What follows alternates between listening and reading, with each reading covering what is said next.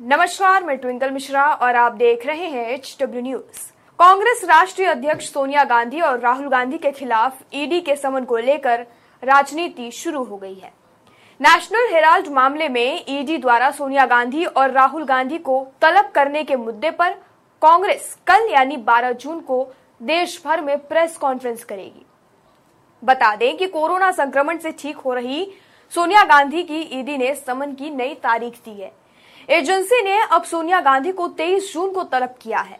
हालाँकि इससे पहले ईडी ने 8 जून को पेश होने के लिए कहा था, लेकिन कोरोना पॉजिटिव होने के चलते पेश नहीं हो पाई थी।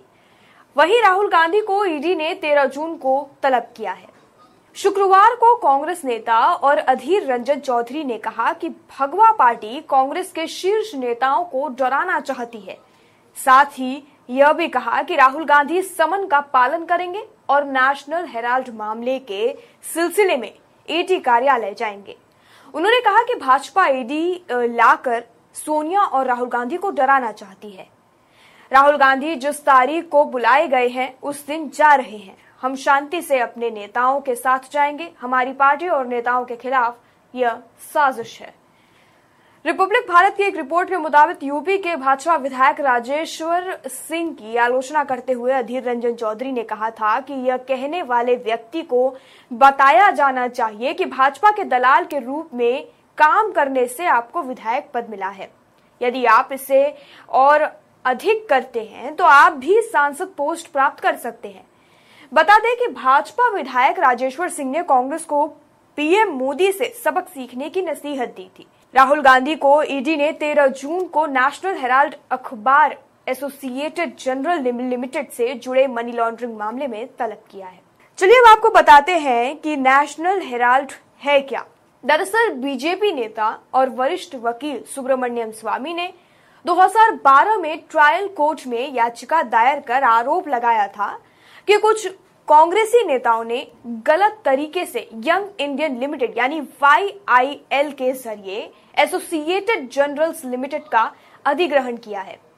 उन्होंने आरोप लगाया था कि यह सब कुछ दिल्ली में बहादुर शाह ज़फ़र मार्ग पर स्थित हेराल्ड हाउस की 2000 करोड़ रुपए की बिल्डिंग पर कब्जा करने के लिए किया गया।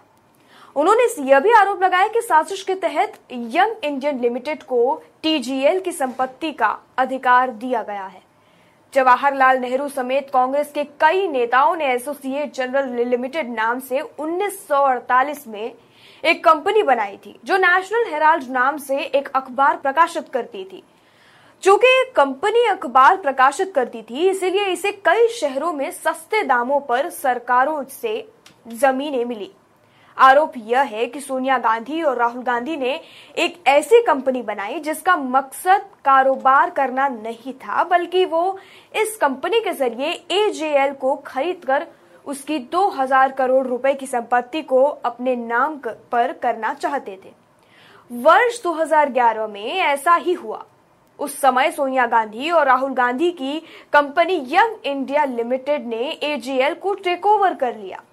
इस तरह केवल 50 लाख रुपए चुकाकर सोनिया गांधी और राहुल गांधी ने 2000 करोड़ रुपए की संपत्ति के मालिक बन गए।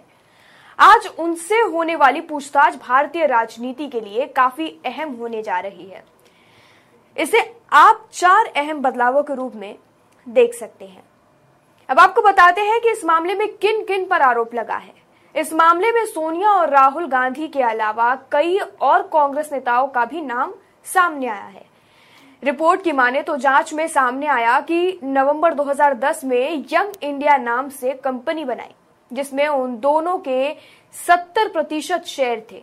उनके अलावा मोतीलाल वोरा और ऑस्कर फर्नांडिस के पास शेष बचे 24 प्रतिशत शेयर थे।